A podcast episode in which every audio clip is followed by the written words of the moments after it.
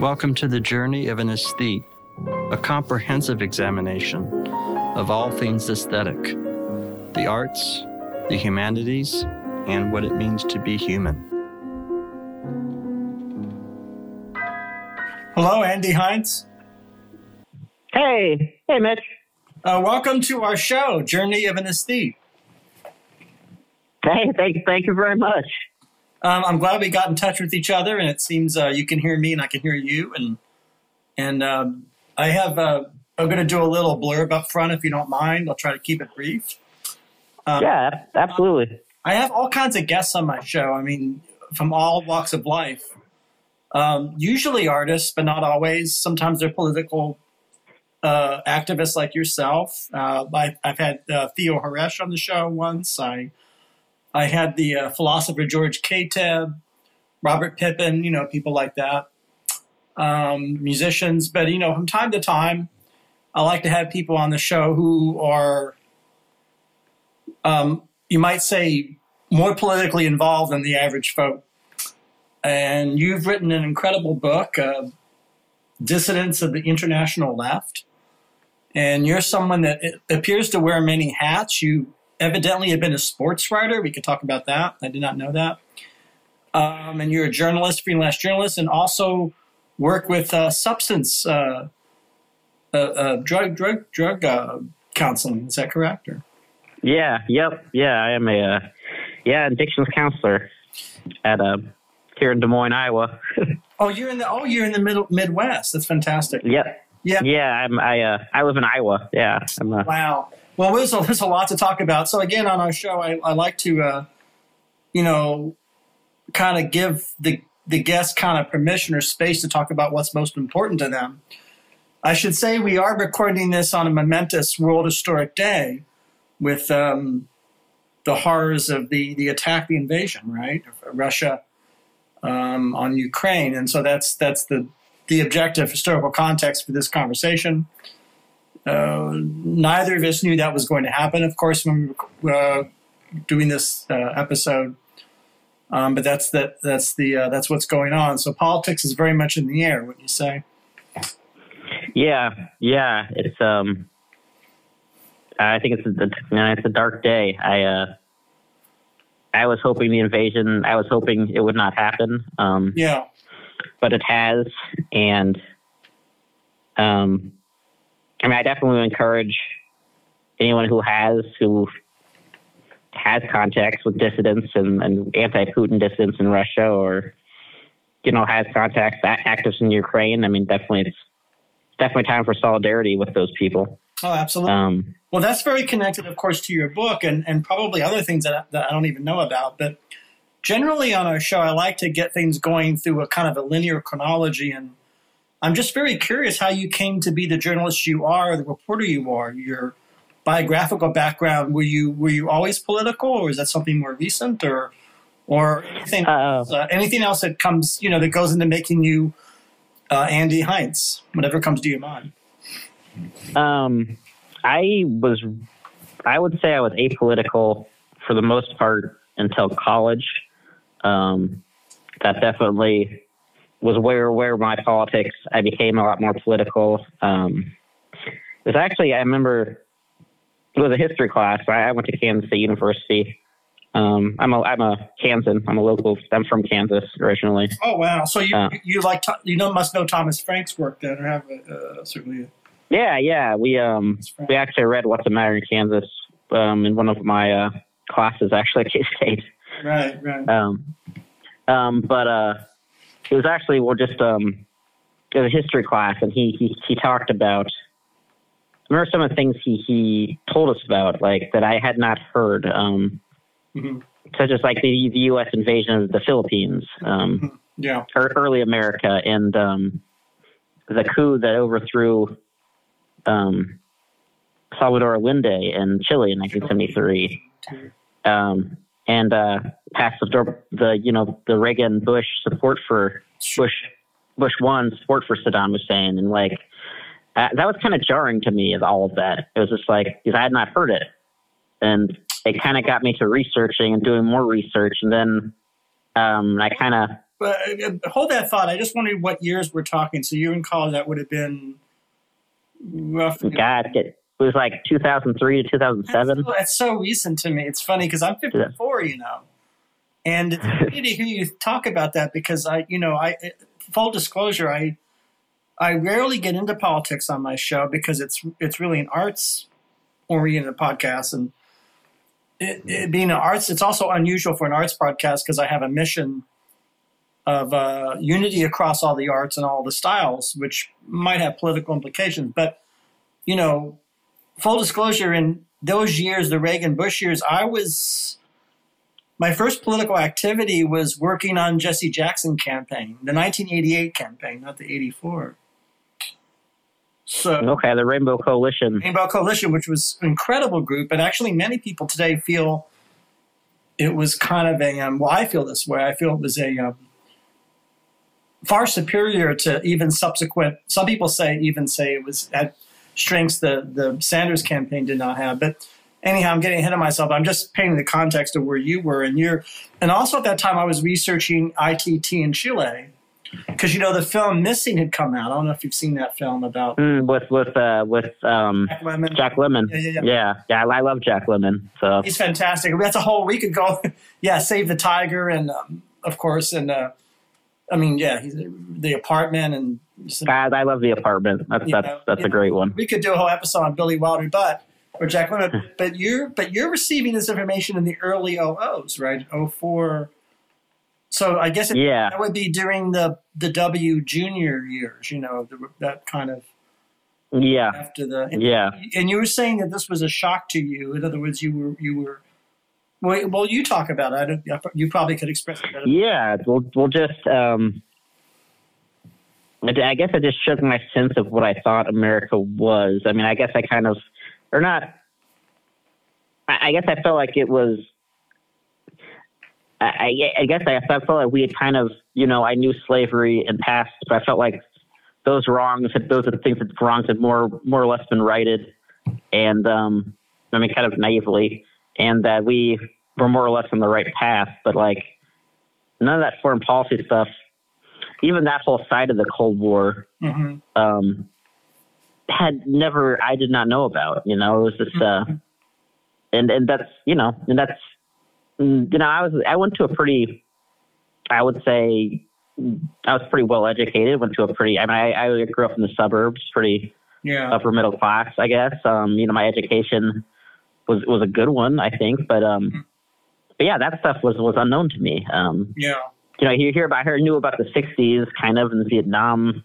Yeah. You know, it, kind of a blah. You know, kind of a, I knew of it. I didn't really, I wasn't an expert by any means, but just um, the, that kind of information kind of hit me, and it just and it led me to doing a lot more research.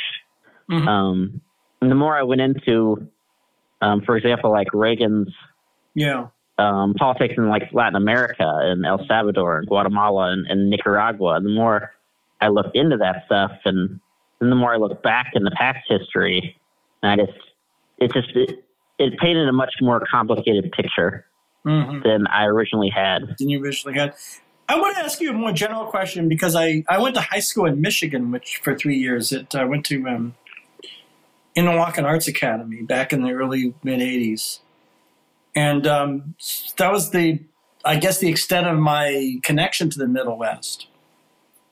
Mm. But I'm just wondering what you feel about the environment in the Midwest. uh, You know, how that how that uh, well in general how that might have informed or not informed your education and what impact it made made at that time because because yeah every state's different and yeah I have trouble kind of knowing, I mean, it's, that's hard for me to say because I haven't really lived anywhere else. oh Um, you know, I've I've traveled, but I mean, you only get to know a place so much from travel when you're you know the brief time you're there traveling. right. Um, and I've never been to the East Coast. Um, wow I've been to the South. I've been to much of the West. Just honestly, because I'm a fisherman. I love the fish. I love the scenery. And uh, but as far as like being, this is the culture I've been in my entire life. So yeah it's um I would say that I think one thing that people forget about the Midwest is um like for example the the politics and the culture. I lived in Western Kansas for a while. Mhm. Uh, Colby, Kansas is called. Like the culture in Colby uh, is very different than the culture in say Kansas City or Chicago. Of course. Um, sometimes I think that rural urban difference is actually maybe could possibly be more different than say the difference between Kansas City and New York City. I mean, I Yeah. I think It's big. um, big. Well, you know, I, I- guess all the culture that I love, you know, I'm, I'm a jazz musician, I'm a pianist, and I've lived most of my life in the Northeast. I've lived in New York City, Manhattan, of all places. The Big Apple. I've lived in Boston, Massachusetts. So I've spent about as much time there as you have in, say, Kansas and, you know, in Ohio. And it must it must seem different. It must look different. But I'm but I guess I, I think it's I think it's slower where we are. I think we, we we're slower moving on some things. Um, so so it's almost maybe slower talking.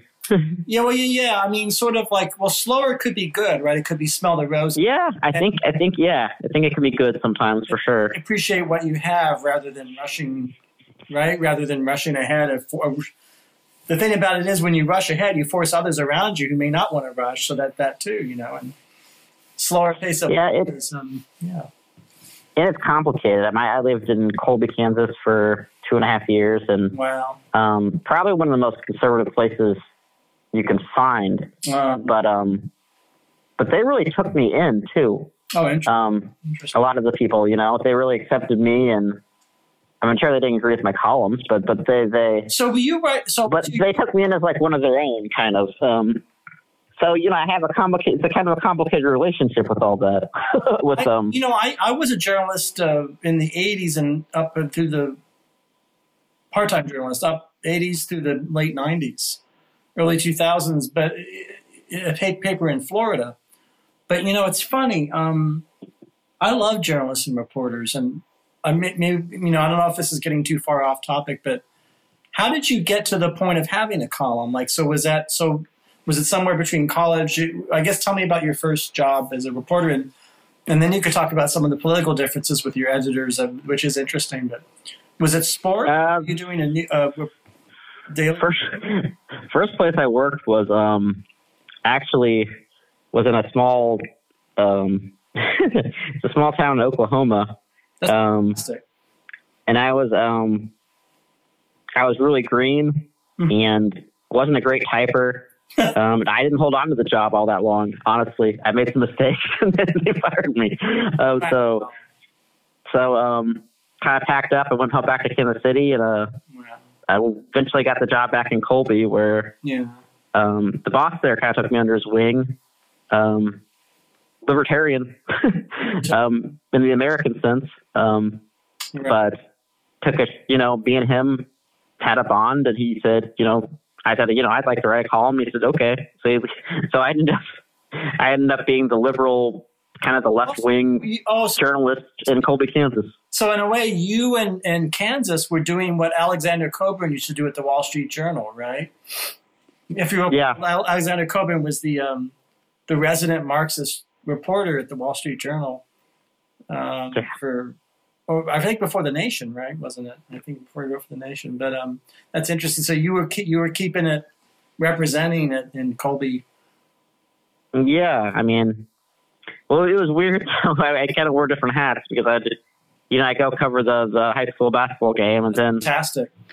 then i'd you know So then, I, then I'd kind of, I'd, you know, point out that terrorism, you know, Mhm. and with, during the Reagan years, sometimes was, you know, was practiced by, you know, sometimes like some people in Nicaragua we were arming were committing terrorism. So it's like, it was kind of an interesting dichotomy. It is. I mean, of, course, I depending on what your politics were at that time. Although you, you know, And by that time, they had turned pretty. I mean, I, I'm not a um, a Marxist. I'm. I would say I'm a progressive. I guess. yeah. I, I don't know. I, I kind of.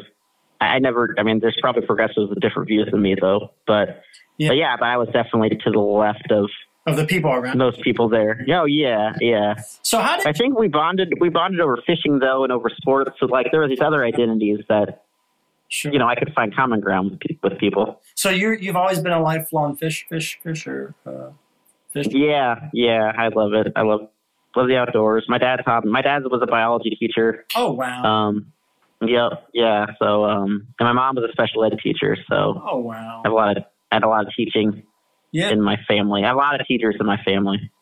Um, Well, in a way, you're kind of teaching the world, I guess, when you did this book, because I think you, I don't want to jump too far ahead unless you want to, but in this book, you kind of, you decide I'm going to pick every continent. So it's, you know, you have a Middle, Middle East section and an African section and um, Asian, you know, you, you definitely, it's a very comprehensive book talking to all these people. But in any event, um, you're in Colby and your editor, what kind of arguments or stuff did you, that you guys, when putting aside the fishing, the agreement was that mainly the actually, you know, not much. Okay. He, um, Steve Haynes was his name, and he was very, very hands off. He let me write what I wanted to write. Um, and God bless, I love him for it. You know, he, no matter, I mean, sometimes he'd say, he'd, see, you know, he'd disagree with it. And I remember he, he wrote a, uh, like we had an argument about something. He wrote a pro, um, kind of a pro Columbus sort of article. And then I, I, I then I wrote one like anti Columbus. Of course. Um, so, but, um, but you know, he, he never censored me or anything like that. Well, that, he always, that, that was a little bit more the culture that you know. In a way, you were you got to live out the last gasp of that consensus culture, right? Of, of post-war. In a way, if you think about, it, you were at the end, you were living because that culture does not exist anymore. It's over, right? It's before Fox and MSNBC. You were you were you were like one of the last real reporters, if you think about it. What are, you, what are your thoughts now that so many commentators talk about the death of town reporting, how we don't have newspapers, and you know, I know Uh, yeah, it, it's a very real problem, I think, and not just from a political like ghost town standpoint, but um, in a lot of little papers. I mean, they were part of the town's hmm fabric. They were part of like not just just the small town.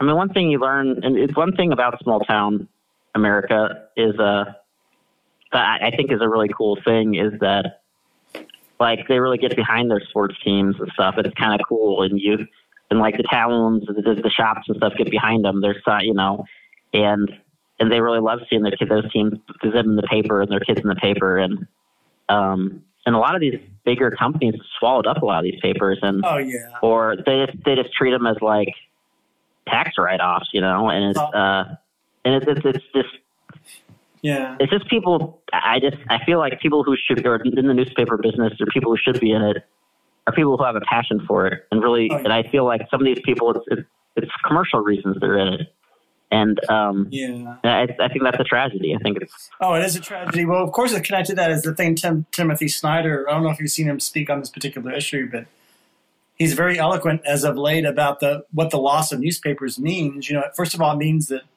people don't basically know the basic facts of their town. They don't know daily daily events. They actually don't know what's going on where they live. You know, I mean, you know, one of the one of the advantages of having reporters is that you, you know basic things like I don't know what's in the supermarket or you know what you know what the water table is or whatever you know things like you know basic things of daily life and it's it's kind of weird to have a have a society where you don't have people covering that where that's not a, a legitimate profession or not a um not a respected profession around the around the country right Well, I think we always, yeah, yeah. No, I agree. I, and I think the newspaper model, um, like the advertising model, mhm, I think the internet really rocked it, yeah and um, I don't think the way, and I don't think there's been really a. I don't know if we've made an adjustment yet, like how how newspapers will survive without mhm. Strictly on a for-profit basis, you know, competing with, especially with these, all these conglomerates owning them and um, competing, competing with the internet. I think it's, yeah um, I think one thing about the, I, I'm not, I'm certainly believe technology can be used for good reasons, but I think sure like in my whole country and like in other countries, I think we have never, a lot of us never stopped and had a conversation of like, to what end are we using this for good? Use some of these technologies. Is it for good or bad? And like, Yep. I, I wish we would have that conversation more. I just don't see it happening sometimes.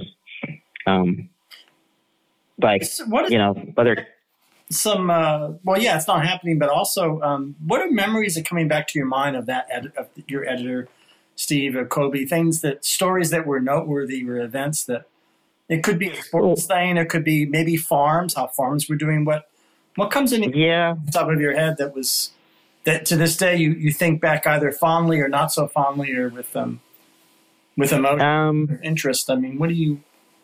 I mean, I like you know doing stories just on the kids. Um, I mean, it's kind of nice to do the sports report, or just to like do a, a, a for like on a kid's game, or just a profile on a, on a you know a player, or just like do, doing a story on something opening up, Mhm. you know, new business opening up. Just sometimes, um, I just kind of enjoyed that. You got to know people.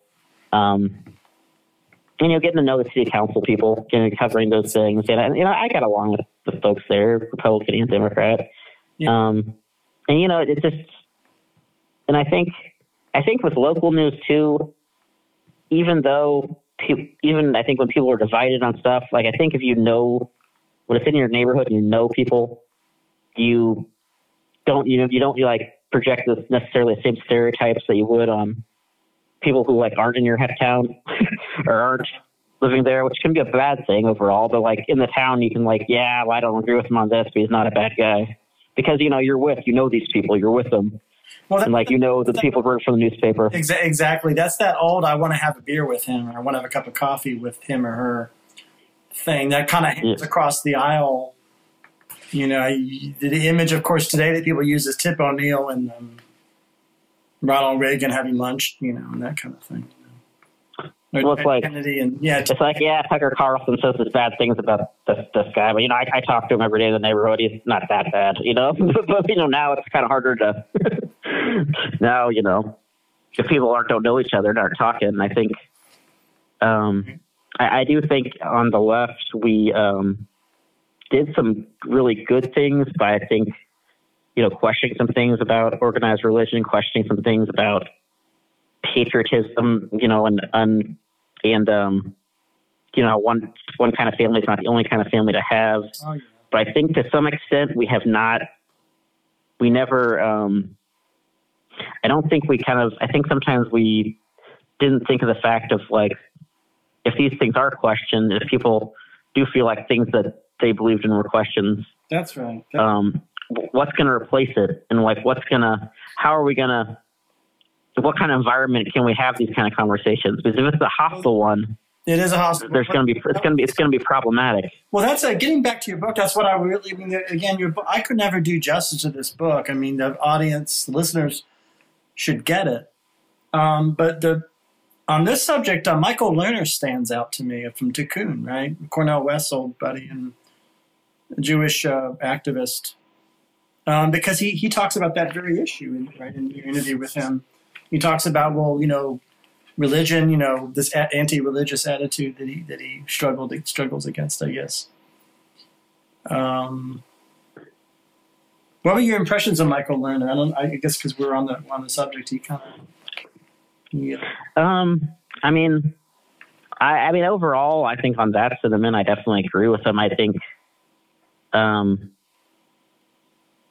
I, wish there were more conversations between more religious people who have progressive type politics and more secular people. I, I think I wish there was more conversations there, more dialogue. I, I do think.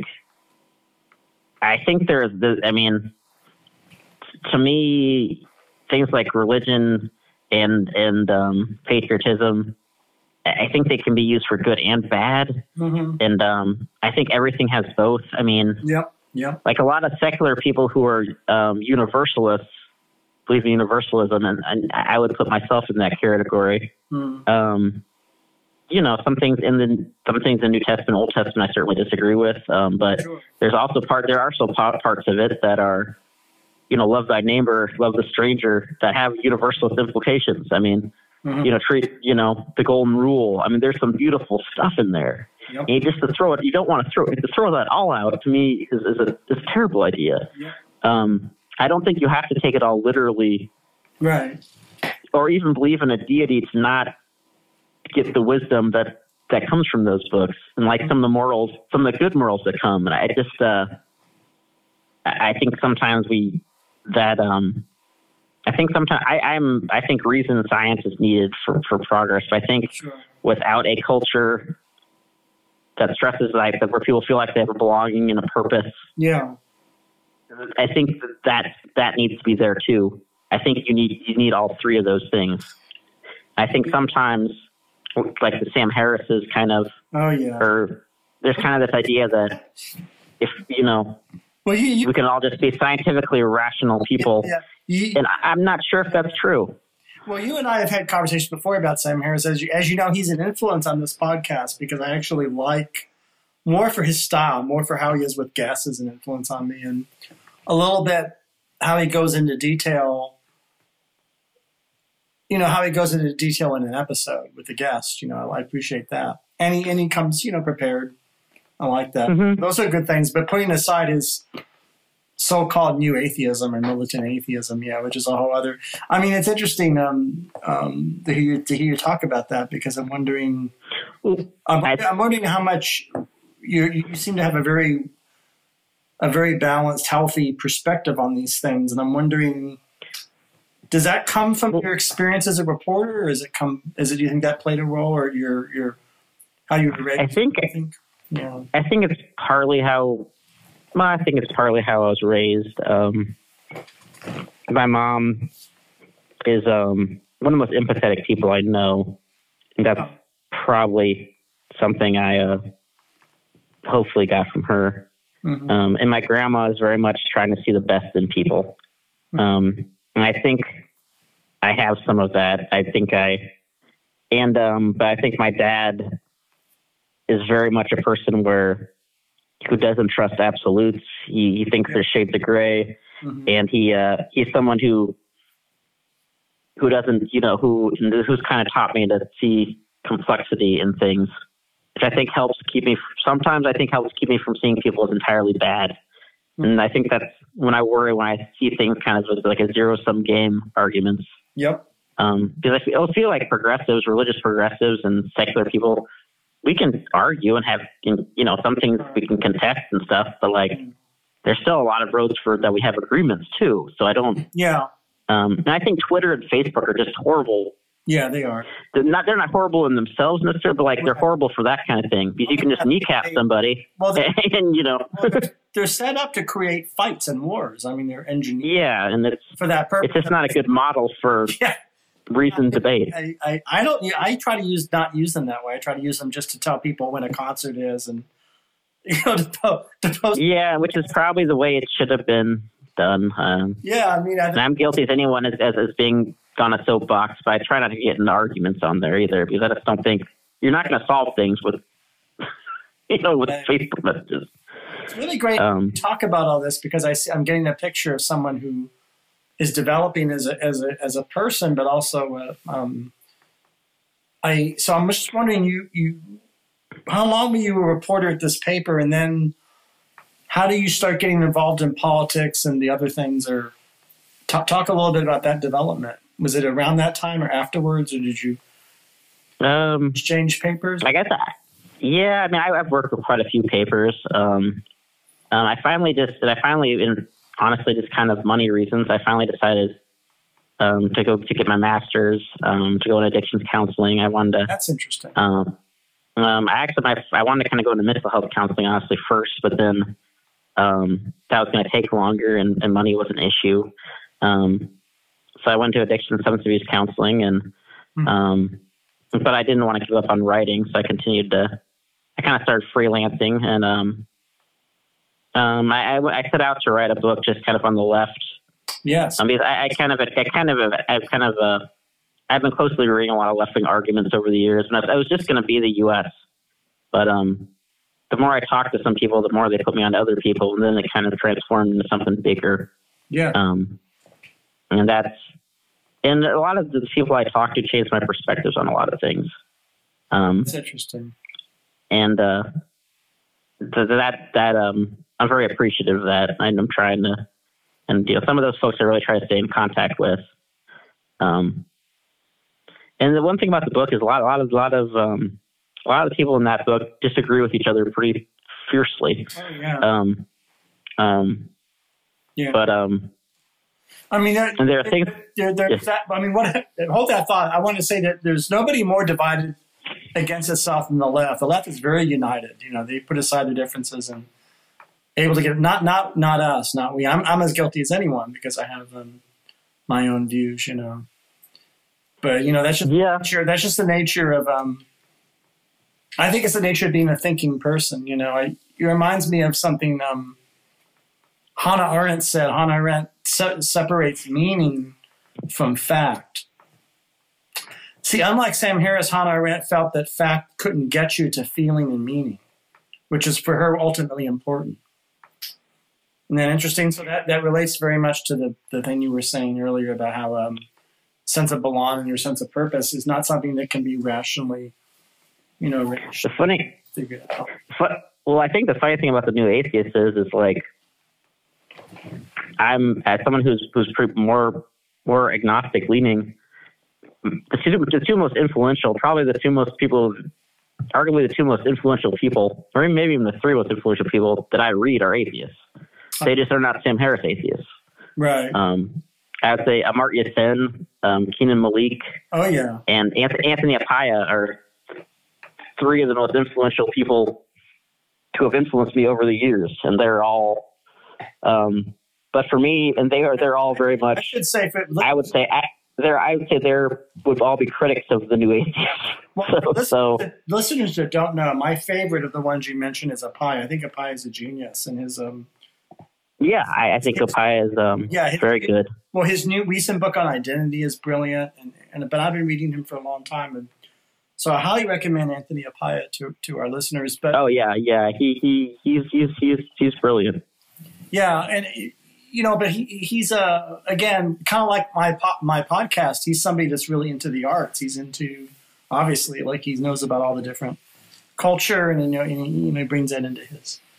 I think it's very much in the forefront of how he how he um, sees the world. I think, and um, so Yeah, well, Kenan Malik actually is very much he's a. Uh, I mean, he's a diehard Bob Dylan fan, so he's also um, that I am too. Uh, and I I'm a huge music fan, so I think I think sometimes intellectual. I think it is good to be into some of that. I think to kind of be away from him, kind of be cloistered, just you know. Totally kind of outside of society can be problematic sometimes. Um, so I think I think it is good to be not involved in other areas. Um, I think that's that's healthy, honestly. I think. you think it's healthy to, to be well rounded, is what you're saying? Is that the, Yeah, yeah, and I think, um, which I think is, is one thing where I'm I'm very much um, I kind of worry about the discussions we're having about like public education and college education because yes? it seems to be all all revolves around and as, rightly as it should to some extent. Um, is college setting you up to get a good job, to do your trade, and to make money? Um, but to me, college should be is not that's not all college should be about. I mean, it's also about learning to think critically, not how to you know not what to think, but like how to think, and learn. You know, I, to me, college is so much should be so a lot more than that. Um, I, so I, I, I, worry about that. Are you following some of the more radical left attacks on education itself and meritocracy?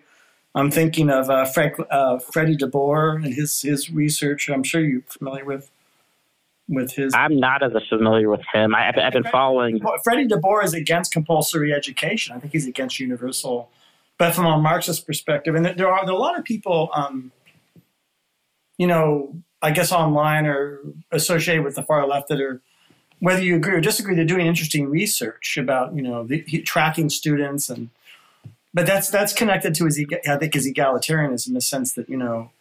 It could create a debt burden. We create this debt burden, and then what do students get at the end of it? Right? I'm sure you, your own I'm sure you see the the point in that that that, that kind of Well, yeah. I mean, I, I think there needs to be a restri- I, I do believe everyone should be able to go to college. I think it should be. I do think it should be free. I think it should be structured in a way that it's um that like the middle class and the working class is not taxed for that. But I think everyone should be offered that if they have the grades. But I think it should be more than just you do your specialized job, then you make money in that field. I think you should also be taught like, you know, how to you know, are these institutions that we have good enough? Do they need to be modified? Do they need to be reformed? Is this the society we want? Mean, I think those bigger questions should be asked too. right. Um, and I think we should be good. And I think like I know there's a lot of attacks on like feminist theory and this kind of stuff, but Yeah. to me, to me, we should be well rounded. We should know about the other sex. I mean, the other gender. I mean, to me, these, you know, women's history is important. I mean, how they've gotten rights, that's part of our history. LGBTQ. I think, I mean, I think science is very important, but we also, I think scientists should also be learning to write, learn to communicate, because right. I think now more than ever, science, we need to make science accessible to everyone. Or people like, you know, Tucker Carlson, these other people, and whoever it is on the internet can, you know, be flooding the information, misinformation to people. Right. It's a big problem. Everybody needs an anchor in life. You, me, just everybody. Anchor made this whole show possible. I'm immensely grateful to them. You too can use Anchor to make your own shows and create your own vision. Download the Anchor app or go to anchor.fm to get started. I mean, I see that problem very acutely uh, from where I sit as well. I I, um, I appreciate that you're that you're um, well. Getting back to the drug counseling, so I think it's. Am I right to guess that you were becoming a drug counselor right at the historical moment when new, these newer drugs? Yeah, That- yeah. I mean, eh, So that's you must really be. I don't know if experts the word. You must have been encountering. You must have been really ha- having seen a need to help people that were really in trouble, right? I mean, I, I um, I'm very embarrassed to say I'm a very much a non-drug person. I've never. I'm the squarest person you'll ever meet. I don't drink. I don't smoke. I don't use any drugs really. Uh, I don't even, uh, you know, not even. But I'm not against. I'm not anti-drug and like a kind of a, I'm more. I do see it as a problem, but you're someone on the inside, right? You're actually treating people who have problems using substances, correct? And when Yeah, when yeah. were you learning how to do that or finding out about that? That must have been in the 2000s, or was it in the? Uh, yeah, it was. Um, well, I mean, I followed the drug war throughout the just from a political standpoint. Um, interesting, yeah. and um, you know, I, it, I I don't agree with it. I don't think it's been done right. I mean, Right. um, I, I think, um, but yeah, it's it's very uh, worrisome right now. I think, um, you know, fentanyl um, is being put into a lot of things, That's right. um, and people are taking these drugs not knowing what's in it. Like they're trying, they think they're getting methamphetamines, but there's fentanyl in it, and that's Yeah. causing overdose or crack. Um, you know, they think they're doing using crack, and they die of a fentanyl overdose. Um, And so it's a very big problem. Andy, do you mind telling me a little bit about what you, how you've helped some of your clients, or what? Uh, so what? Because I don't really know anything about what a, someone in your job does, what a drug counselor does, or what you did at that time or now. Just uh, for someone you know who's not doesn't know about it, what what would you say, or what? I mean, a lot of what we teach is just um, we teach a lot about like stress reduction, um, coping skills, you know, setting goals. We talk a lot about mindfulness, um, a lot about um, we call playing the tape through. Um, before you know, because um, because a lot of people, it's very much you know one thing that predisposes someone to addiction makes you more likely to have to have an addiction is is impulsiveness. So one thing we try to let, think is like making the cost benefit analysis before making a decision. That's right. Um, we also talk about stress reduction because you know when, when you're in fight or flight, um, you know long term thinking doesn't really kick in. So and a lot of time in that moment you'll do anything to relieve the suffering at that time. So kind of we try to work on coping skills so to kind of keep people from getting to that place. Um, talking about having a sponsor, having someone to call anytime if you're really struggling, if you're ready to break, having someone to call all the time so they can help talk you out of it. Um, you know, go into support groups so you can have people who have gone through the same thing as you. Um, just a lot of a lot of life, a lot of emotional regulation. If if anger is what triggers you to use, or if stress, and finding other ways to, to finding other ways to de-stress. If drugs was your original coping mechanism to do that, Hmm. Well, you and you were do, learning how to help people in a time when were you seeing a, your community you were living in hit hard by some of these drugs, or was that going on? Or is, Um, and where I live, um, Des Moines, um, I would say we see probably the drug we see the most one of the drugs we see the most of is methamphetamines. Uh-huh. Um, that's um, I was got hit pretty hard with that. Yeah. Um, that's when we see a lot in my in the communities, Yeah. and um, and fentanyl is a worry right now because uh, one of the problems is, like I said, one of the problems is not that people are directly like buying fentanyl or asking for it. It's just that it's been contaminated in so many of these drugs. So people are getting drugs in the street, and they're taking, ingesting them, taking them, um, you know, snorting them, what you know, doing, injecting them, not knowing, Knowing what what's in them. Um, the Biden administration has put out. I don't know if they're mass produced. I know he is. I don't know if it's been accepted, but he has, or but I know he. There's been a plan. There's, there's been talk of fentanyl testing strips, so people who are actively using can tell if that's in if fentanyl is in the drug they're going to use before they use it. Um, there's kind of a movement, and right now in my field for more harm reduction as opposed to just abstinence only. Um, like in some places, they're having safe. I, know a little bit about that distinction because when I lived in Boston, I used to hang out with some pretty. Although I myself describe myself as square, I did from time to time hang out with people who were very opposite that and were very uh, one of the, one of whom was I think one of the founders of harm reduction. I think um, she was, um, but that was in the context, I guess, of of age of heroin. I think maybe Yeah, you know, applied to other things as well, of course, but yeah. A lot. It's a lot of times with harm reduction, people needle exchanges. you know, Um, that's right. now they're um, in some places. I think New York has some now. Um, is Yeah. um, like supervised injection sites where people can That's, use their drugs in a controlled setting, that's right. so they know it's not um, contaminated with something. Yeah, absolutely. And I, I think this is the idea with behind it is this: these are people who are not ready to stop yet.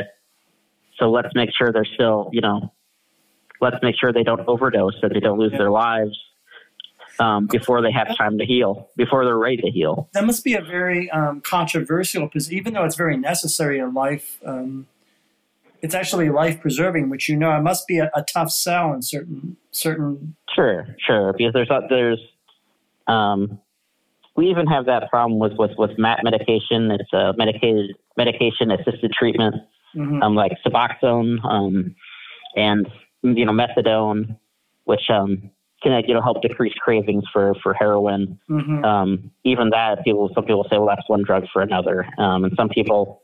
Old school people will say like, don't take any medications. That's just one drug for another. That's just one chemical drug for another.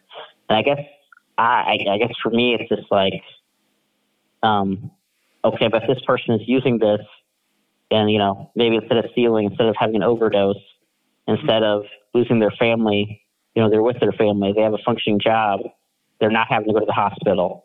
Um, you, you know, if they're functioning in society well, to me, that is an improvement than, you know, getting drugs in the street, perhaps overdosing, going to the hospital that's kind of the pragmatic idea of the harm reduction. And I just think it's more humane. I, I do think there is. I, I just, I mean, I don't know. I think with Al Capone, you know, we said, Oh boy. to me, prohibition led to him. And I think we're still, Yeah. uh, I just, I'm not convinced that we're ever going to cut off the supply. I think the demand is what's going to have to go. And I mean, and to me, that's, that's, you know, the kind of society we have. That's how we treat people who are, do have addictions. Right. Um, it's not to, I don't think you're just to, like, even if, like, say, Mexico got cut off from, from prevent cartels got shut down there. I mean, historically, they've just ballooned some another another country. Spraying up somewhere else is what you're saying. Yeah, and, I mean that's been kind of the history. So I wish that weren't the case, but it, it's kind of been the way it's been. It's really Um, difficult because you're talking about people's enjoyment they get from these chemicals, and the, and the, you know they're from their point of view. I remember I had a friend of mine who who was who was a who used, you know, and she used to have a um, a really strange joke. I thought it was really funny, but when I tell people the joke, they get very offended. So I hope this podcast doesn't. but it is a colorful story. She said that she was. Um, she told me she had to go to some suburb to score. And she told me that she really hated what she called, this was her term for it, the family values dealers. I guess by which she meant these were very conservative, upstanding people who sold heroin. Hmm. And she says they were the worst, like because they were always. What was her complaint? Oh yeah, that they were always like late all the time. That they were unreliable. The the PTA dealers. She says I really hate the PTA dealers because everything's a, a pain in the ass, and they always have to go. That's right. They always have to go pick up their kid before they deal. You know, in, in, a, in an SUV, and I thought that was just such a colorful that she. Of course, she she was comfortable enough for me to tell me these stories, and I may, I- you know, I thought it was hysterically funny, but I, I'm sure that joke wouldn't land. I'm sure there are many circles where that would be horrifying, right? Because I mean, Mm. they would have to. The idea of somebody going to a PTA meeting and selling heroin in, in a suburb, of course, is is bad, but you know, it's also it's uh, Yeah, well, I mean, the media depiction of the drug user is not always accurate. I mean, some, you know, I've had Yeah. certainly had clients, who, you know, who, you know, one time had a house, had big job, we're doing really well, and then right. lost it all. I mean, um, I think one good way for people to look at addiction who don't totally understand it is like, I heard some guy. Um, there, there's actually a lady who wrote a book that I, I want to read. I hear it's a very good one. Hmm. Um, Ann Lembke is her name. Huh. It's called uh, Dopamine Brain. It's kind of called Finding Balance in the Age of Indulgence. Interesting. Um, and she kind of talked about how like our brains are wired to seek pleasure to avoid pain. Um, That's right. because like in in the past, you know, you know that was meant you know seek pleasure to get water, to get food, uh, for sex, for things that like helped us to survive. Primitive But um, things, right? yeah, but you know when you when that pleasure comes from heroin, you get like super pleasure and you continue to do it. right. then your brain keeps telling you you need more and more. So when in the past the brain was like giving us messages to help us survive, now it's providing people messages that help that's like can help kill them. So it's um, and the one thing she talked about too with dopamine with the addiction process is that this is one thing I always tell my clients is like drug addiction, alcohol addiction, like shouldn't be siloed off from like the rest of the addictions because people can get addicted to anything. I mean, some people can get addicted to a person. Some people get addicted to pornography. Some people get addicted to sex. Um, I think right now a lot of people are addicted to their cell phones. Some people are addicted to social media. And the way people get addicted is generally the same thing. Yeah. Um, like you talked about, like there's one part of the brain where one part, the part of the brain that processes pleasure is about the same part of the brain that processes pain. Mm-hmm. And she basically said when people overindulge on one side, it uh, sometimes can eventually create like a dopamine deficit state Huh. where um, and that's kind of can get bad because people who like say get really hooked on heroin Yeah. sometimes what they used to enjoy the things they used to enjoy Right. stop being enjoyable because they're in this dopamine deficit state and the one thing that's giving them enjoyment maybe isn't as much they start doing more and then you get this like, this this kind of life where it's this kind of progressive narrowing of what gives a person pleasure where it just becomes one thing That's right. and uh, and that can happen to people with a shopping addiction or an eating addiction. And the same way it can happen to someone with a heroin addiction. Heroin is just more potent. Um, so, I mean, that's kind of one way I to look at it. I should say that you know my friend did eventually get clean, so I went to visit her. She was in, staying in some kind of uh, house with very strict rules, and they had a statue of the Buddha. And she seemed to be doing better, but she's someone who had been using for fifty years. She was in her, uh, you know, in her sixties. Um, and Yeah, I guess I guess she would fit the definition of a functional user, right? Or a user who's not. yeah, functioning. There are different degrees of addiction. I mean, there's mild, moderate, Yeah. severe. You know, It's interesting. it's um, and, and some most people, a lot of people do get better, and most people do. That's Um. I mean, I, I sometimes it sometimes it takes like five or six times though. You know, it's just different with each person. Yeah. I want to get back to your think book a little bit, if you don't mind, because it, first of all, the scope of it, as I said, is remarkable. You talk to so many people in all the continents, and I, I'm sure that was uh, you know, the book. I guess it was organized that way because I think you wanted to. You know, you're somebody you said you have you haven't traveled a lot, but in this book, you've traveled everywhere. You've talked to everybody. You know, people in North Africa, people in Korea. Um, what comes to your mind when you think about that accomplishment or how you went about or just how you went about meeting so many of these people and getting their getting their opinion or their their um, perspective that's interesting to me Yeah, I think. Well, I wanted to. Um, first of all, I wanted to kind of get. I felt like left on some things. I, I was kind of I, one of the problems with my with the left sometimes what was bothered me is what and what kind of a lot of people I talk to. I mean, some people I guess I'd call it like imperial anti-imperialism Mm. is um is kind of when I think I saw this in like to me in my opinion this happened in Syria and Bosnia That's right. um, and Kosovo to extent, like where kind of the um, the people on the ground become kind of victims, or they become, I mean, they're kind of distorted to fit the narrative of people like in the U.S. and like, and I, I, I thought, you know, I wanted to talk to the people on the ground, you know, left wing people, or even just progressive, or even just pro democracy people Hmm. who lived through it. And sometimes I felt like the left did not. I mean, there are some tremendous activists in Syria Mm. who I don't think the left talked to, or kind of. I just think instead of, I I think the left kind of ignored or didn't go down and talk to or to create bonds with, but you t- and I right? that bothered me. Um, it seemed like that happened in Bosnia too. Just looking back on some of the reporting on that. you've talked we've talked to these people, correct? You've talked to some. Yeah, Yassin Al Haj Saleh is, um, in my opinion, is one of the best writers and intellectuals on the planet. hmm I think, I mean, very much a universal thinker, um, brilliant, um, one of the most empathetic people I've ever met from everything he's gone through. I mean, the guy's 15 years in the Syrian prison, Wow. uh, still one of the most caring people I, I have ever spoken to or hmm interviewed. I mean, most of it was email, honestly. Um, um, but uh, you know, I just, I just, um, even if you didn't want extra arming of the Syrians, or if you like you were worried about that, I, I still wish there was more solidarity or more reaching out to the people in those countries. Um, that the lack of doing that, I thought, by some people on the left was bothersome. hmm Um, say, say, I'd say the same for Bosnia um, and some other places. I just because that that I'm I'm not saying like someone cannot. And I'm not at all saying you can't form bond, form uh, bonds with people in Syrian left or Syrian pro democracy people and still oppose um, certain types of U.S. intervention there. But I think the lack of like talking to those people or accepting certain narratives where those people were kind of erased or were just kind of as passive victims Yeah. was really part problematic. Right.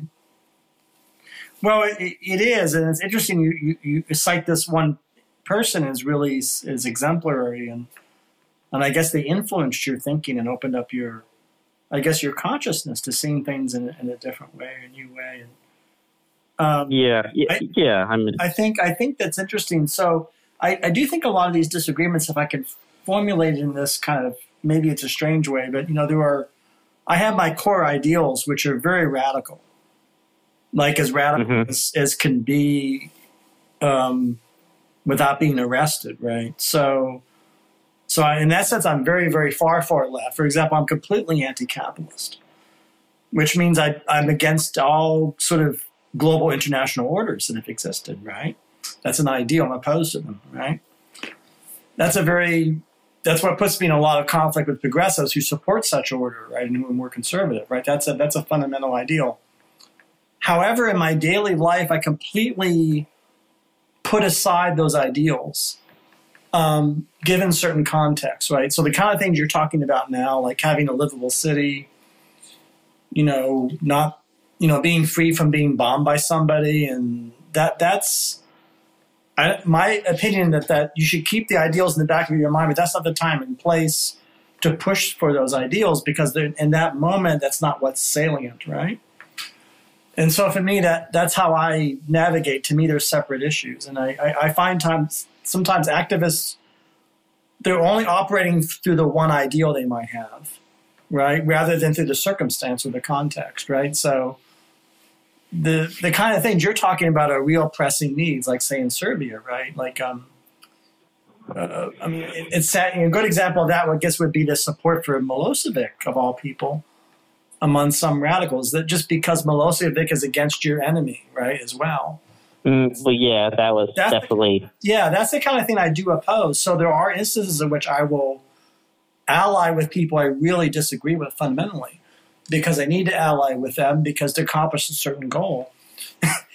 For example, if the goal is to make sure Ukraine doesn't get destroyed, you know, a basic goal like that. So I, yeah, I'm gonna, I'm definitely going to ally with the Madeleine Albrights of the world and the conservative think, you know, foreign policy think tanks because they don't like Putin either, right? So I think it's just everything. Yeah. It's about picking your battles or picking your. Well, I think I think uh, um, I think sometimes we forget the uh, the uh, the and you know, like U.S. hegemony has been a problem, and it, there's been some serious issues, and Putin is still a dictator who is guilty of war crimes. I mean, I think sometimes, of course, those two things can exist at the same time. Yeah, it's both. It's Um, either or. It's both and, right? It's a both and, as you say. But I, what are some of the other names in this book? And you mentioned this um, in different continents that come to your mind where you think, wow, that person really kind of, um,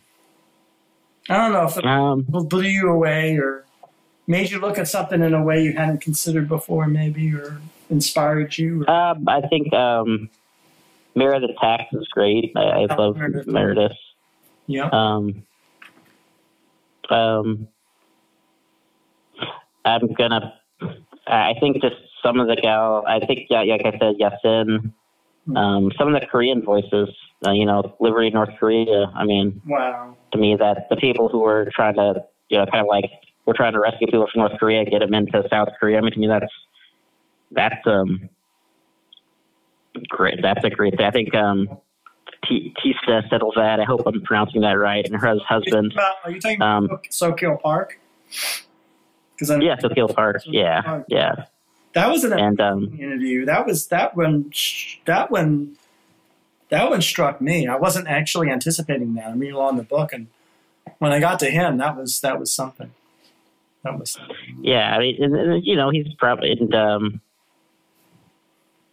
yeah, peace to settle that. I think um, Diep Saeeda. I hope I hope I'm pronouncing that right. She is a peace activist in, and um, in Pakistan. Um, just an incredible woman. Um, just promoting peace between India and Pakistan. Um, and she, I think she's great. Um, just, I think, so.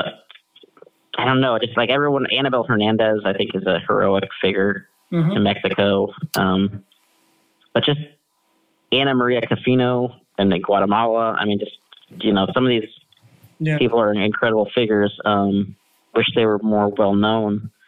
Um, and yeah, yeah. I mean, all those people I really enjoy talking to. Um, George Monbiot, Monbiot, I'm just uh, he's definitely Mhm. someone I've I've um, admired for years. Um, I like him. I like his column, The Guardian. Um, so I, I, you know, it was, it was definitely good to talk to him. Uh, Marieme Hélie-Lucas, definitely. Mhm. Um, I, I really enjoy talking to the female activists in the kind of Middle East, North Africa, because because they provide. Um, I think they are good for people on the left here to read because I think to me is Islam, Islamist, not Islamic, Islamist extremism is a problem in a lot of areas of the world. Mhm. Um, but at the same time, anti-Muslim bigotry is also very much a problem. And I think Yep. people like Miriam, who have lived through a civil war in Algeria where she saw many of her friends murdered by Islamist extremists, I think can kind of hold a mirror to the, to us on that and kind of say, look, you need to concentrate on both things. Um, I don't think it's in, but I think I think she people like her get it right, where people like Harris get it, people like Sam Harris do Oh, not. But but to me, it's not a He- Islam thing Oh, no, because you look in Burma, and that's that- where extremist Buddhists no, no. are committing genocide. Hold that. I have something. So yeah. So Harris.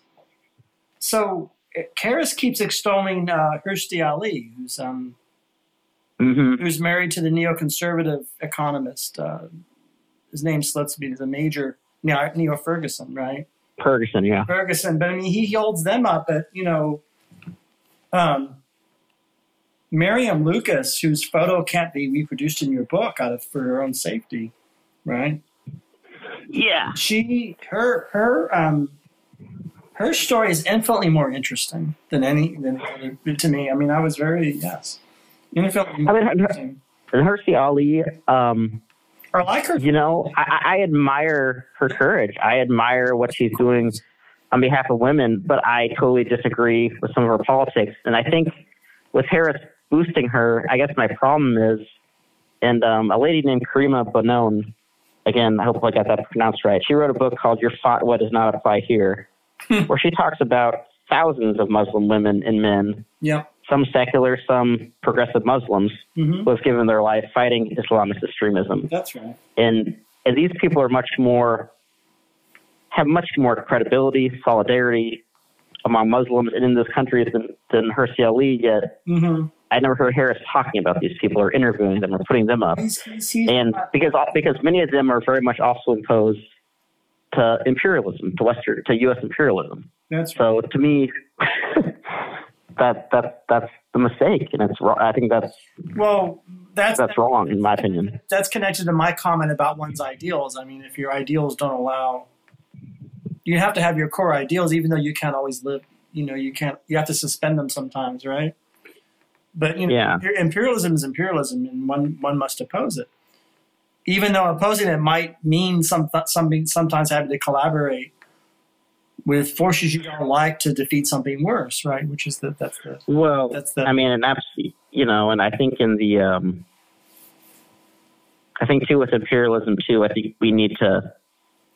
Of course, you can point out things, and the, you always could have. I mean, with Britain imperialism in India, you sure, certainly could point out stuff in Indian society that was bad then.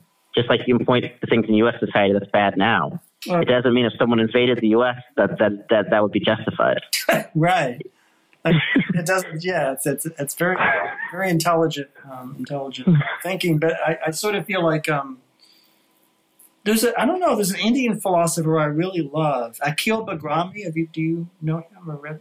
I, I I don't know him. Akeel Bilgrami is one of the greatest living students commentators on Gandhi. And he kind of blends Gandhi with postmodern, quasi modernist European philosophy, which is which is Gandhi's opposite, right, in many respects. But he's, he's a wonderful scholar. He's, he's, I think he's writing a new book on Gandhi, but I like his ideas very much. He's somebody who, you know, Akeel Bilgrami is somebody who talks about the need to, to be in one's own village or one's own local society and, and how, you know, he, ta- he talks about how Gandhi was really a deep political thinker, but was like a mystic and visionary, very similar to almost like a Ralph Waldo Emerson. There's a, there's a kind of a spiritualist Tolstoyan dimension Yeah, yeah, Emerson. but according according to Akeel Bilgrami, that aspect of Gandhi is actually very politically intelligent, even though it appears as an anti-politics, right? And but that's because Gandhi's saying throughout Gandhi's saying who needs laws, who needs contracts, con- you know. Gandhi's saying we. I think Gandhi's saying we, is that we need to get kind of in touch with our feelings, and all this emphasis on principle and law is, is kind of stultifying and rigid and and I, anyhow, I didn't mean to go on for so long, but definitely check out Akeel Bilgrami. He's an interesting, Bilgrami, interesting um, political philosopher. Very interesting. Yeah, I, Um, I will have to check him out. I don't know too much about him. I mean, I guess full disclosure, I guess I would consider myself in the ra- rationalist camp, but I can say I don't, I lack much knowledge of postmodernism yeah, um, to really say one way or the other on some things. yeah. Um, I read Foucault something, and I found it hard to penetrate. So Good read. um, I think it was about like medic. I believe it was about like the medicalization. is about kind of mental health and So you did you read Mad- did you read Madness and Civilization, or the birth, uh, birth of the Clinic? perhaps. But I get trying to. I mean, both Perhaps I did. both the birth and the clinic and Madness and Civilization are again I'm I'm partly a Foucaultian, so this is that's my that's my wheelhouse, right? Or or among the greatest certainly works coming out of France in like 60 years. In my opinion, brilliant. But, it is it's hard to penetrate my my um my I don't know if I don't give advice often, but my I would say go back and look at it. He well we he has a totally different way of looking at reality than someone like well, then then English type pe- folks, you know, then you know, then policy analysts, right? It's almost the opposite. Yeah. But you know, What was you should- um? You should also hold that thought. You should also check out Late Foucault because Late Foucault is getting interested in Christianity, Stoicism, said the ancient Cynics, and he gets and again Foucault gets much more interested in self help and self care. So there's different stages to his thought stages, like but, but he gets he gets um, unfairly maligned because people don't understand what he means by power. The, his own special meaning of these terms, you know. Uh, for, for, yeah. for Foucault, everything is power, meaning that everything is all, all, ultimately about wills exerting effort on the world. And that's connected to the idea that everything is interpretation. And so, you know, it's almost beside the point to try to say, well, whether that's reasonable or not. Because for Foucault, you're always exerting your power, right? That's the, that's the easy part. The hard part is what is the quality of that power, right? That's the tricky part. That's the question: is that you can have good power for good and power for bad, right? I guess what I worry about with, with that kind of thought is um, like I think I worry how many people could penetrate something like that, and I, I, kind of I've always been kind of make things accessible to the multitudes, for the lack of a better term. Yeah, Um, and if, it, if I, I worry about things being so abstract that people have trouble penetrating, I think, like, I, I think the more if things become accessible to everyone, I think that's a, um, and um, I, I mean that's kind of one of the, I mean that's one of the things I did like about the, the Enlightenment that I guess I would be a pro Enlightenment person is uh, just the idea that there's this idea that reason kind of that we could reason like everything could like education and certain things could be brought to everyone. right. Um, and it was kind of a, a blowback too, like the, these kings do not have divine, these kings and princes don't have divine grace and they don't have divine intelligence over everyone else. Like you know every, everyone can, can have these same tools. It, you know, it was Foucault, Foucault who said that uh, we have not cut off the head of the king. That's one of his famous quotes. We've never succeed in doing so. Speaking Hmm. speaking of kings, that was one of his famous quotes. Also, his his lectures at the College de France were attended by the masses of French people. He was like a rock star and a celebrity. And so I think Yeah, I think for those people, because they're educated in that, it's for them it's accessible because they're actually trained to understand. That's a whole French thing, and I would say that that's in the U.S. We really don't have that. We don't have that kind of education in the language. wasn't Albert Camus? Was he he? Wasn't he? Who? Was out? Was Camus Camus? Com- Um, yeah, Yeah, yeah, wasn't he for? I mean, I, I, I mean, I I found the Rebel to be a tremendous book. Um, Well, Camus. I mean, I love Camus. Don't get me started on Camus because I'll I'll talk your ear off. I mean, Camus. I mean, Camus was ahead of everybody else. I mean, wasn't it Camus? That, wasn't it Camus that really called BS on Stalinism, the first opponent of Stalinism in France, when France was overwhelmingly still slavish towards the Soviet Union? Wasn't it Camus, the early, one of the earlier people to say Yeah. this, is, this is wrong or this is um, what's going on over?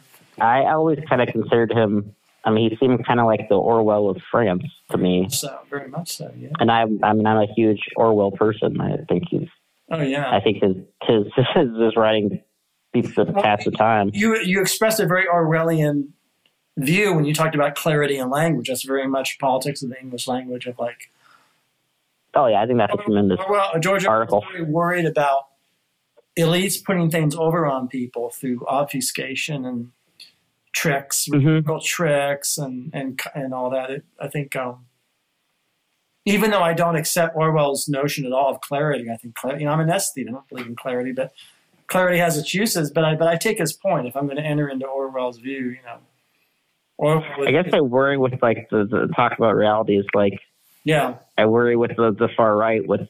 I mean, I do believe it's kind of objective. Like with science, I realize yeah, like one truth is the same as other truths, and I don't. yeah. That were that's a worry to me because I I think I guess for me these guys doing research for all these years I do put their knowledge above someone who hasn't. Oh, sure, Um, I don't I, I don't put them as better, I, but I put them as more knowledgeable. absolutely. Um, well, yeah, you, you know, you, but you've been a reporter, so you understand. I mean, I would guess you probably have experienced the consequence of bad information. I mean, you might have actually reported on it. I I imagine in your in your in your in your work as a journalist, I'm sure you've encountered people with false information doing the wrong thing Yeah, or getting yeah. into trouble. I don't know what comes to mind. An example that you could think of. I, I I just worry very much about um, the charismatic figure who is also a- amoral, which to me is um, what Trump was. I think it's yeah, what Tucker Carlson is. I think it's um, yeah, you know, I think it's what a lot of a lot of cult leaders are. I mean, you know, and it's um, those people worry me. Um, Did you, do you watch many documentaries on? There's been a lot of recent documentaries on cults, and do you have any? What? Have, Yeah, I, I, I, yeah, I, worry about that. I I worry about that there could be like a rise in that and a rise in uh, militias right now. I, I because I, um, I'm worried about the, the this levels in the U.S. of loneliness and, and anxiety hmm going up, and this level of loneliness going up. But I'm worried that I, I do kind of partly agree with or worry that like Erich Fromm, you know, writing "Escape from Freedom" is correct. That you know, if some people don't have that meaning, that purpose, and belonging, and that beliefs that they will find something, and sometimes what they find is not as bad. Um, sometimes it can be a cult. Sometimes it can be something, you know, it can be the dark figures of the internet. Um, and I worry that people who are adrift right now hmm um, could end up in those in that kind of situation. That uh, and that's why I just I think it does worry me about like with church attendance and ro- like Rotary Club and like hmm um, kind of neighborliness going down. Like I'm not saying it has to be religion or that kind of. Or I'm saying I need it needs to be something to me Oh, yeah. are places there need to be some sense of purpose, some sense of belonging. And I think if if some people don't stand up and if we don't like try to you know come up with organizations and groups that are inclusive, then other people are going to replace it with more exclusive groups where you know you may have in-group amity, but there's this between-group apathy. Um, and I, Yep. yeah, that is something I worry about. I have a feeling that it's not just worry that you've experienced things in your reporting and your or seen a lot. No, yeah, yeah. I mean, I I've, I saw. I'm not going to name names, but I definitely saw friends. Um, some people I knew who kind of, um, I guess during the Trump era, I saw them go down kind of the conspiracy The raffle, and then um, That's right. and not only did it, it, I mean, it disappointed me, but I kind of felt bad for them because it didn't seem like a happy life, you know. Um, just angry at the world and kind of this kind of this feeling like these small like forces of people behind the curtain are controlling everything and you know kind of this constant anger i mean that to me that's not a happy way to go about things Right. and i uh that was kind of sad to see um Yeah. i didn't cut off anybody totally but i, I was i kind of you know, I didn't respond. I just kind of was like, this is something I just didn't want to bring up because I just felt bad. I mean, I had people who I really was, I was friends with who I saw that. cut off somebody because of their Trumpiness. I mean, you, sometimes you have to. I mean, of course, everybody's there. You know, which is I just didn't know to deal with that. You know, but it wasn't just the post Trumpism. It was other things. kind of this, um, this hatred and divorce from reality. I mean, You know, you, you mean you can just like, like say like an Nancy Pelosi just for their policies, but like you know, the woman's not Satan. I mean, it's like, this is caricature that grew up in people's heads about like But, you know, people like she she was almost murdered a year ago. It's very close to her being literally killed or beaten to death or or, or hung. They were that's they were no they were trying to do that. So that's a very you know I just mentioned that because you because you mentioned it, but that's a very I mean where you must be in a very strange time when that's your national politics where Well, I think if you, I think people, you know, I think sometimes people without any sense of belonging to, you can kind of, if you find your source and like, unfortunately, some people find their identity in hating other people, and that's that's a, a bad part of human nature. I think, yeah you know, but I, don't think it has to be that way. But I think some people, like maybe it's more immoral people like a Trump, will play to people's base instinct, instincts to get I, that. I think a lot of it could be jealousy of her because she's so together. She's so stylish, you know, and she's so um, she's she's actually kind of likable and very um, and maybe maybe those those qualities that she has that I find personally likable maybe that's like maybe people feel that they can't they lack that in themselves. So it could be it could be maybe jealousy. As I don't know, put it that way. Just, I've always thought it was just more that she is um psychologically. I think she's she's just um I think in the in some of the far right maybe conservative kind of imagination she's kind of become a symbol of all that's wrong, all that's decadent, all that's evil, and uh, I'm saying that there's a there's a dimension to that symbolism that's rooted in this resentment, because they themselves are bad thinkers and lack lack style and lack dignity. So it's actually, and they know that. That's just, I mean, that's one. Both interpretations could be okay, but I think there is an element of. It's, but I, I think like yeah but he, I, I think just and just being someone who because I remember in Colby, I think someone called her like Nazi Pelosi or something. Yeah, um, that's you know. But like, I think if you know, the funny thing is, and because I'm, I live in places you know very right wing. Mm-hmm. I think if someone like Nancy Pelosi or someone like visited some of these families and they like they had dinner or like for a couple of days, they actually talked about stuff other than politics. They probably understand the hatred might. Well, there's a, I think there's a good chance a lot of hatred would go away. Oh yeah, but Oh yeah, but you know, well that's the that, yeah, but that, that, but that's the problem is our politics. See, I don't really like politics very much. I'm not a big fan. I have to say of politics. Just I'm just full disclosure. I'm just not not a political junkie. I'm not a news junkie.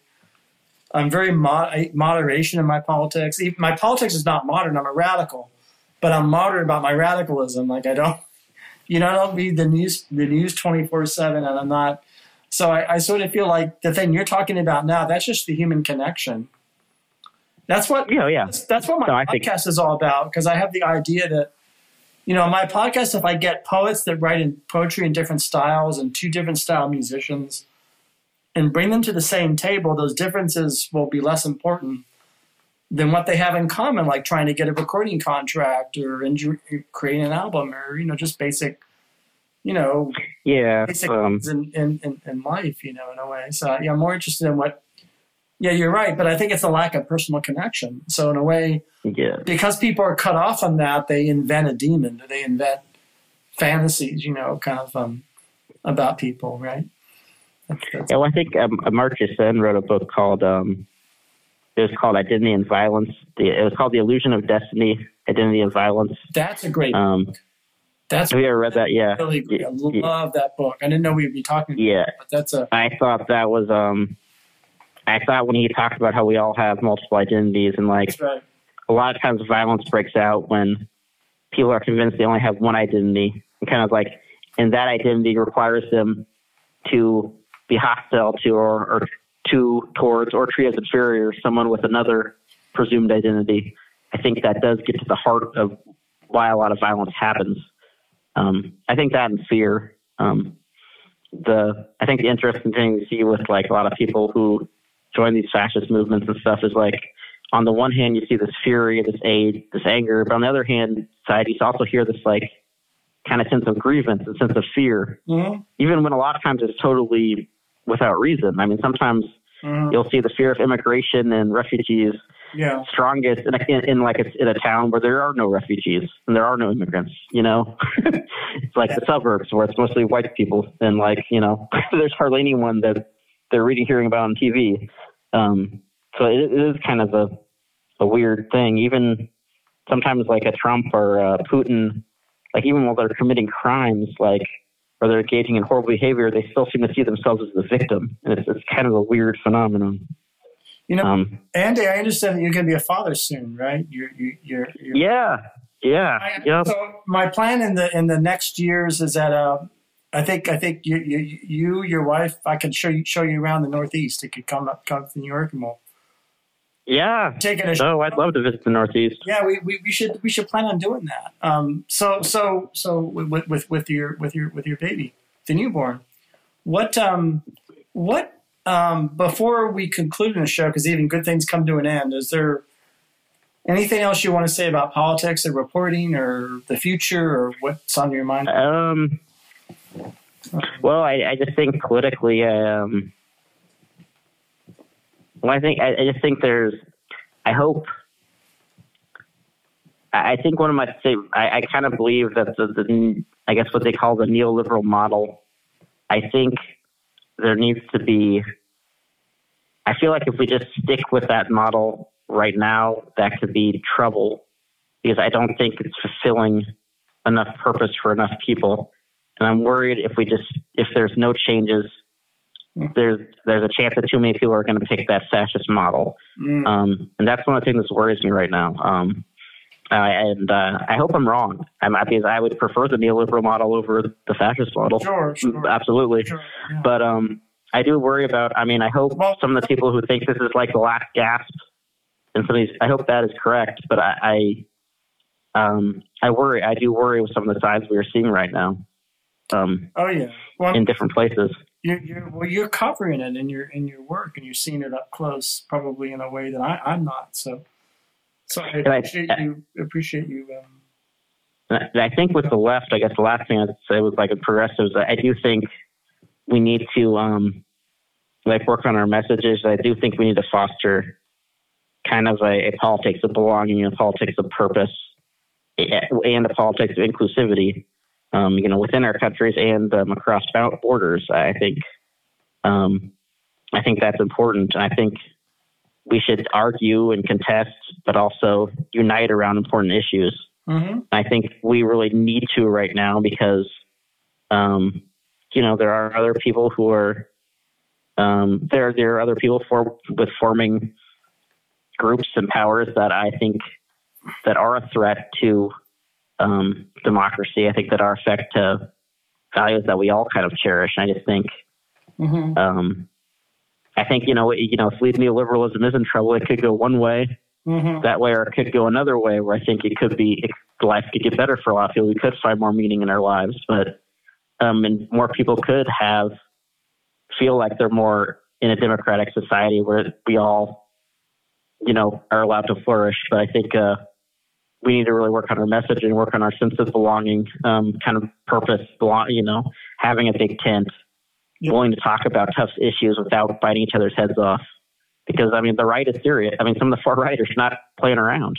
So I think there is an urgency there. Yep.